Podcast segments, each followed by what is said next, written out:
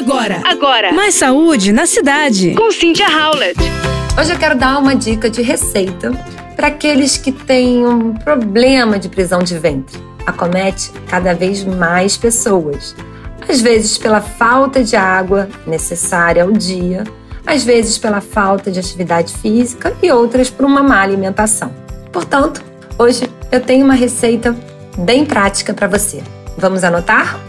Separe uma xícara de aveia em flocos, um litro de água, uma colher de sopa de canela em pó e duas ameixas secas. Deixe a aveia em molho na água para maciar. Você também pode fazer isso com as ameixas, de uma noite para o dia seguinte.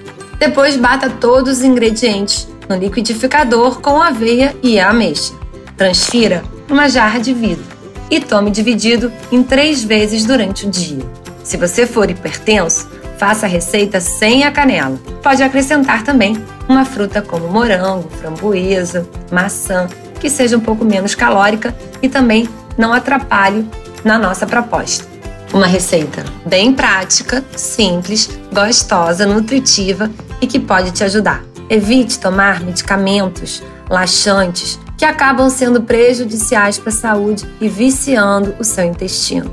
Depois você me conta o que você achou. Você ouviu Mais Saúde na Cidade com Cynthia Howlett.